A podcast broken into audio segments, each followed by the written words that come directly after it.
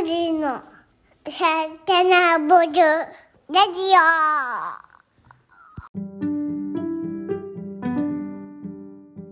こんにちは。グリの代表のゆうです。こんにちは、グリノの正野です。こんにちは、グリノの翔太です。このポッドキャストは主にグリノを購入してくださった方々にお届けする番組です。グリノの商品のことや地球とあなたのためになる話、我々の熱い思いなどを話していきます。ぜひグリノを召し上がりながらお楽しみください。よろしくお願いします。よろしくお願いします。いします。お願いします。先週はゆうさんがはい急遽お休すみみませんでした。た。いやいやいや。全国の細いファンの皆さん、ちょっとね、はい。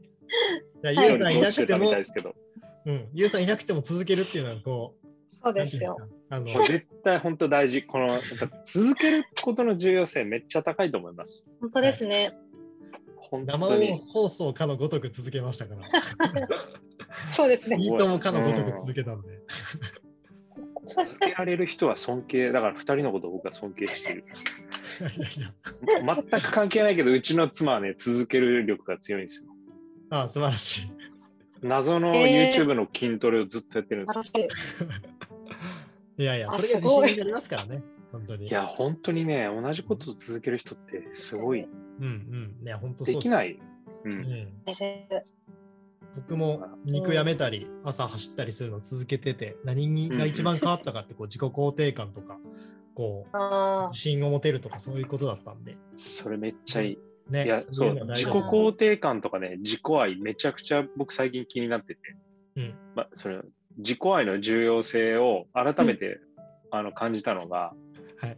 あのね、ルソーが、はい。利他の心は自己自己愛から生まれるって言ってるんですよ。い一見結びつかないじゃないですか。利他の心なのになぜ自己愛なんだみたいな。はい。でもそもそもその自分を許す心とか自分を認める心があってやっと周りへのうん。あまあ、愛情とか思いやりっていうのが生まれてくるっていうのを聞いたときにうん。ものすごい大事だなと思ったんですよね。うん。うん。うん。いやその観点で自己愛超大事だなと。うん。まあ、余裕持てないですよね。自分が一定量満たされてないと。そう。うんうん。内海さん持ってます？自己愛。いや、僕は、これ何？全然台本と違う流れになってますけど。でも、あの、僕も、あの、前のその仕事とか、前職とかで若手の時に病んだことはあるんですけど、でも最終的にこう、なんか、うつとか、そういう、その、本当にやばい状態にいかなかったのは、ベースの自己肯定感が高いからだなっていう自己分析はしてて、そうなんだ。はい、そこがあるから、まあ、最後の最後自分信じれたなっていうか、いいっすね。それなんで高いんですか？いや、なんでなんですかね。これ、それはますごい大事だと思いますよ。はい、まさにあの僕もその最近両親とかにそれ聞こうと本当にしてたことなんですけど。ご両親の影響は確かに大きいだろうな。でもまあなんかやりたいと思ったことやらせてくれてたし別になんか変な束縛とかこれダメみたいなのあんまなかったなとは思ってて、うん。はい、あのそこはすごい思ってますけどこれやばいな。全然違う大きいテーマの話になってるでも、正野さんのネット環境悪いから、ちょっとこれで 僕らが話すしかないんじゃない鬼のように死んでますけど今 いいですねこの生っぽさが。いやゆう、さんは高いですか？うん自己肯定感。僕低いんですよ、実は。ああのね。低いですか？僕この事業家というか起業家うん。だし、ゆうさんはこう、うんこれだと思ったら行くじゃないですか。その。まっすぐ。そこはその、そのベースってやっぱり、そういうその自己肯定感みたいなところが高いからこそなのかなと思ってたんですけど。そうだよね。だからなんか、捉え方なのかもしれない。もうそもそも高いのかもしれないんだけど、僕高くないと思ってるっていうだけかもしれない。うんうんうんただ自己肯定感最も高い人間は僕の妻なんですよ。うん。うんうん結構自分の中での理想というか、は妻なんですけど、うん。うん。彼女を目指してるみたいな。そうそうそうそう。なるほど。いやまあ、そまあ、ゆうさんとこういう話をすると、毎回ね、奥さんが出てくるんで、その関係性はすごくなといやそう思なんでってるんですすよ。よね。はい。いや、すごい。なるほどな。まさのさんがですね、ちょっとネット環境が急に今週悪くなったとのことなんで、ちょっと今日は超特別会ということで、このまま続けますけど、でちょっとまさのさんがね、あのボール持つ持ってる回だったんで、キーパーソンの回だったんですけど、これはちょっと来週以降に持ち越しということで、はい、今日はじゃあちょっとその自己肯定感の話をちょっと深掘りしつつ、はい。えっと、ぶ本題には2人でこの後話しましょうか。そうですね。はい。ということで、まあ、自己肯定感は、そうだな。でも高いんじゃないですか、ユウさんとしては。うん。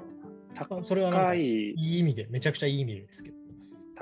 そうね。まあ、これが自分の考えてることが、おそらくみんなにとっていいことだって思えるのは、確かに自己肯定感高くないとできないですよね。うんうんうん、で、僕らがやってることは人のためになるって思ってるし、うんうんうん、自分たちの次の世代のためになるとかも、もう思思い込んでるし、うんうんうんそもそも自分を認めて、ある程度認めてないと多分その思考になれないと思うから、言われてみれば高いのかもしれない。そうですね。うん。まあ、ああれです高いなね、じ自己評価と、まあ、相対的に、うん。そのうん日本人とかっていうこう大きいくくりで見た時の高いは多分やっぱ全然違うと思うんですけど、そうなると高い方なのかもしれない。そうだ。その、そその話したんですよ。妻と。また出てきましたけど。はいはいはい。いいですね。あのね、なんだっけな。自己肯定感高い低いが、あの、人種によってもかなり違うみたいで、うんうんうんうん。あの、日本人はかなり厳しいんですよね、自分に対して。そうっすよね。あとは、その、将来に対して悲観的な場合が結構あるみたいで、うんうんうんうん。えっと、で、アメリカの人たちは楽観的なんですよ。うん。うん。で、人種の、人人種じゃないわ。えっ、と、そのな、えっ、と、まあ、何十パーセントの人が楽観的みたいなデータもあるあるらしいんですけど、うんうんうん。四その4つの証言に分けることができて、その人が悲観、自分の将来に対して悲観的か楽観的かみたいな捉え方ができて、で、日本の人は、どうやら楽観的な人はもう一桁パーセント台、先天性の楽観的な人。うんうんうちの妻は多分そのマイノリティなんだと思うんですけど、うん。うんうんそれがすごく面白かった。うん。なるほど。で、それがそのセロトニンの分泌量とかにうん関係してるんですよ。うんうんうんその楽観的な人っていうのはセロトニンの分泌量がもう先天的に高い。うん。うんだからあまりそのな悩んだりしづらいっていうことらしいんですけど、それをなんかね、見ててすんごい面白いなと思って。うん。うん。で、それを考えたときに、妻は先天的にもう分泌量多いと。で、僕多分高くないんですよ、分泌量が。ああ。って考えたときに、ああ、じゃあ、なんかソリューションはここにあるんじゃないかと思って、うんうん。トリプトファンを買ったんですよ。ああ、トリプトファン。あ今持ってますね。こんなデスクにトリプトファン置いてる人も珍しいですよ。で、トリプトファンを飲むようにしたんだけど、はいはい。ちなみにトリプトファンの説明をちょっとしてもらっていいですか？トリプトファンは、えっと、まあ、シンプルにセロトニンのうんうん元。になるもの。うんうんまあ自分の体内でセロトニンの分泌量を増やすために、うん。うん。えっと、アプローチとしては、例えば、えっと、腸内環境を良くするとか、いはいはいろんな方法があるんだけど、うんうん。シンプルに、えー直接的に、えっと、そのセロトニンっていう脳内伝達物質の元になるのがトリプトファンというふうにうんうん。書いてあった文献があったんで、うんこれを取ろうと。なるほど。で、自分のその変化を見ようと思って。えー、いつから撮ってるんですか？えーっとね、つえーっと、先週かな？うん。なんか取り始めは頭痛がしたり、吐き気がしたりしますって書いてあって、はいえはいそんな影響あんのと思ったんですけど、僕比較的体強いんで、何にもなかったですね。えー、そっか、なるほどな。そうで、少しでも妻にこう、近づこうと。ちょっと背中が見えてきた感じですね、今。いいっすね。その奥さんがそういう、なんていうんですか、その性質っていうか、そうそうそう。諦めたんですよ。だから、うんあ、先天的にそうだったらもうしょうがないから、処方しよう。うん。それ 僕はその話聞いてもやっぱり僕とアプローチは全然違うなと思ってて、うん僕はあの、まあ、朝最近ちょっとまちまちですけど、うん朝走る目的のメインは日光を浴びるためだったんで,、ああ、いいですね。はい、でそれの理由はまさにそういうセロトニンの分うん泌とか、あのいいと思う。まあ、メンタル安定するっていうのは結構結構な上位のあの理由なんですけど、理由の上位なんですけど、うん。で僕もうサプリとかもう多分最後の最後の手段なんで。いや、本当に超嫌いそうだもん。いや嫌いじゃないですよ。嫌いじゃないですけどなんか飲み忘れたりするんでそういうの逆に続かないですそういうの方なるほどね。はいわかっそれは自分で理解してるからそ日の選択肢光はでも大事ですね。うんうんあのあちょっと悲しいデータなんだけど、うん自殺のをするこの割合が高い国のトップがグリーンランドらしくて、うんうんうんこれってその日照量の問題っていうのはすごく大きいらしいんですよね。いやーそうっすよねそうそうそう。だからやっぱりそのメンタルがこう、なんていうの、落ち込んでしまったり、そういう状態には太陽が足りてないとなりやすいから、そうっすよね。宇住さんのそのに日光を浴びるっていう行為はめちゃくちゃいいと思います。うん、あの実際にあれですよね、今の話の延長ですけど、あのうん。デンマークも幸福度は高いけど、自殺者も結構多くて、まあそうなんだ。その理由も、まあでそのいわゆるグリーンランドに近い北欧の日照時間の短い国だったりするから、そこも気にしてるなと思うし、あのググってもすっと出てこないんですけど、あの日本でこう自殺する人の割合を調べたときに、うん。もう結構地下鉄通勤・通学の子が人ああ、言ってましたね。そうですね。、はいあのうん子子じゃないですね、人が結構多いっていうのは、あのほんまか嘘か分かんないですけど、うんあると思ってて、まあ、今さらに通勤を今どんどんしなくなってるから、まあ、それで救われてる人もいると思うんですけど、一方で日照時間が減ってる、あ日照時間じゃないな、日に当たる時間が減ってるから、あの在宅勤務でも精神的にこうトラブルというか、支障をきたしてる人は増えてるっていうのはあると思いますね。面白い。うんなるほど。はい、あの全然データに基づいてないんですけど。はい、ということで、自己肯定感を僕らも どこまで皆さんの、うんえーグリのユーザーの方々の自己肯定感を高められるか分かんないんですけど、なんか困ったら相談くださいって感じですか、僕らに。全力で話聞きます。うん、いや、聞きます、聞きます。全然聞きます。あでもリ、リタの心と自己愛がつながったっていうのは、かなりのパラダイムシフトだったんで、うんうん自分のためだけじゃないと、自己愛は。自分のための自己愛ってなった時に、あまりそのモチベーションが上がらないかもしれないんだけど、うんうんうん誰かのためにじなる自己愛っていう感覚ってものすごい新しいなと思ったんで、うんあの、誰だっけ、あの人、サンテグジュベリ以来の 衝撃を受けましたね。ルソー。パラダイムシフトさ。すが。すごい。さすがルソー。いいですね。浅野さんがあの、はい帰ってきておりますが、すいません。ははいい。ちょっとネットが不安定ということで、今日は予定を変更して、自己肯定感と自己愛についてのうん。冒頭雑談となりましたが、今日、はいえーと一応メインの話にも移りたいんですけど、はい。えっ、と、グリーンはですね、あの5君抜きの商品を、イテリを作ってまして、はい、あの今、えー10商品、11商品かな、のうち、えー、と8割ぐらいの商品が、えー、5君抜きだったり、6割ぐらいか。の商品が5君抜きだったりしますので、えーその理由を、えーしっかり喋ってなかったんで、今日話したいなと思っております。はい。はいでは、私が。はい、そうですね。ゆうさんから5君、そもそも5君そうですねって何なのというのをはい。もらいたいんですけど。ごくんごくんって僕らが言ってても、ごくんって本当何なのか分かんないっていうぐらい生活に出てこないワードだと思うので、改めてお話を差し上げると、はい。えっ、と、まあ、ウィキペディアの説明そのまま読みますと、えー、ごくんが指しているまず食品というのは、うん主にネギ属の植物であると。うんで、これたまに違うんですよ。たまたまにっていうか、その、えっ、と、うんうんそれごくん文を。そう、ゆ僕について言及している人によって何、僕が何を指しているかっていうのは違うんですけど、まあ、ここでウィキペディアに書いてあるもので言うと、ネギ、ラッキョウ、ニンニク、玉ねぎ、ニラはい。というふうに書いてあります。うんで、この極運をなぜ避けるかっていうのは、えーまあ、宗教的な理由、えーというふうに言われていて、うんうんえーウィキペディアには仏教の思想に基づく菜食の一種が金君食というふうに呼ばれています。はい。えっ、と、君を禁ずる食と書いて、はい金君食ですね。そうですねはい。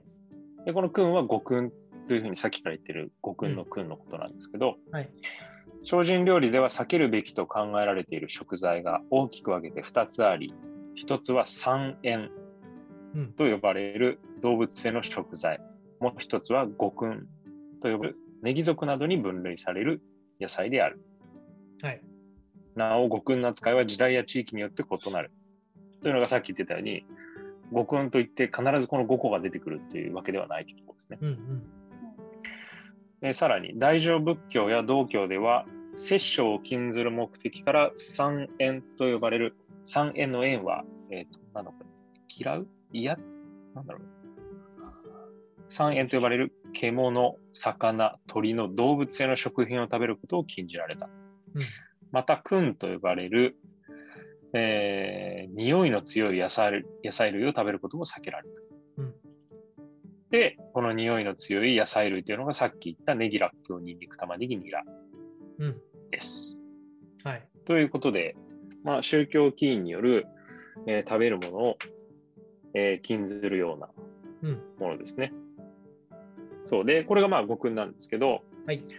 えー、とそもそも語訓について知ったのは僕、えっ、と、去年うん。になってから、去年の、えー、と秋以降になってから初めて知ったレベルなんですけど、うん。えー以前も、えーこのポッドキャストに出てもらったマリさんはい。に、えっ、と、このプラントベースフードの、えっ、と、学びをこう深めるときにお話をさせていただいて、うん。でこのマリさんがオリエンタルベジタリアンだったんですね。うん。で、オリエンタルベジタリアンっていうのは、まあ、マイノリティなんですけど、えっ、と、台湾とかで、えー主に、なんだろうね、主主義として多いっていうふうに言われていて、うん。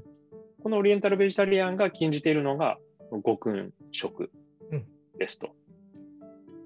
で、マリさんはオリエンタルベジタリアンなので、極訓を食べない食生活をしてて、うんそうなった時に食べられるものがかなり限られているっていう悩みを持ってるっていうふうにおっしゃってたんですね。はい。あの、一応リンク貼ってきますね、マリさんの。はいはい。はいお願いします。うんそう。これが、えっ、と、極訓について知ったきっかけと、うん。極訓を含まないレシピも用意しようっていうふうに思ったうん。きっかけ。はい。誰一人取り残さないという、そうですね SDGs。の思想的なアプローチですね。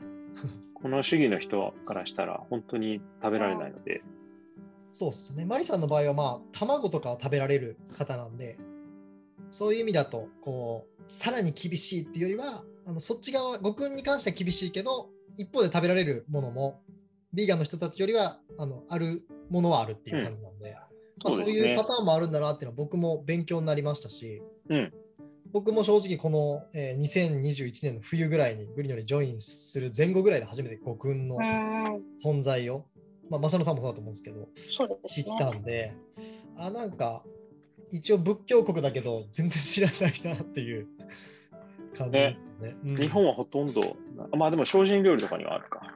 はい。僕はもう全然知らなかったですね。うん。うんネギめっちゃ好きなんで。いや、そうだよね。だってカレー好きな人ネギ好きだもんね。基本、決め手として入ってるだろうし。そう僕はそのネうどん県出身なんで、もううどんにネギかけまくるんで、はい。あもあ、そうやって食べるんだ。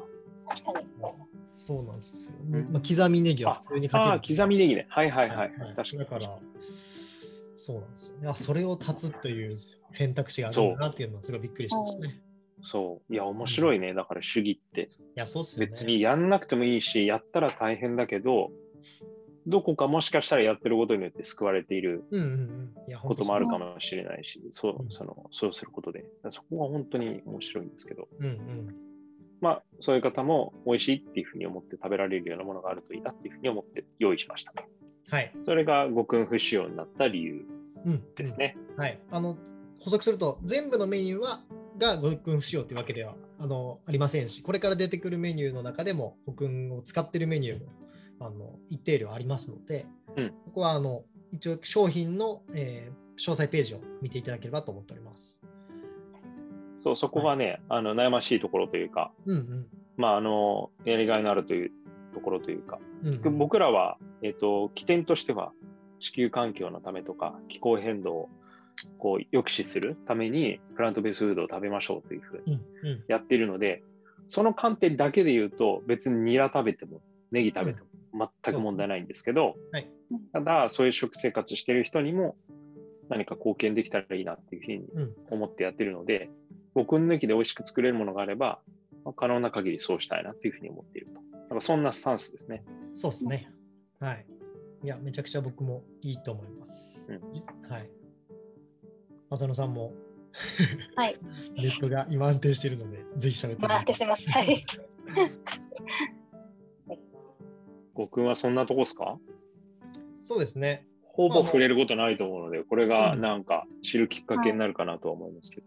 はい。うんぜひ、いろんなかその。もしね、その、今聞かれてる方が、僕あのオリエンタルベジタリアンじゃなくても、そういう人がもし周りにいたときに、ぜひグリの紹介してもらえれば、はい何個かは喜んでもらえる商品見つかると思うので、うんうん。はい。ぜひ、ちょっとまだまだ知名度足りてませんので、お願いしたいなと思っております。はい。はい。では、今日は、えー、簡単ですけど、以上となります。ありがとうございました。はい。ありがとうございました。じゃあ、浅野さん、また次の機会に。そうですね、はいまたお話できればと思います。は もう浅野さん、なんかいインターネット環境悪いイメージがあるんですけど、ね、すいません、なんか本当に。出てます、体から。電磁波出してるかもしれないですね。ネットに対しての何かしらの。そうそでも今までね結構安定してたのに、残念です。そ今う。台風が近づいてるからかなって思ってます。マジ？古傷が痛む的なやつ。関東でしょ？お家。なんでそんなに違うのよ。面白いけど。ではでは、あの、はい。楽しみは来週にということで。はい。はい。はい。ではでは、皆さんまた来来週よろしくお願いします。お願いします。ありがとうございました。ありがとうございます。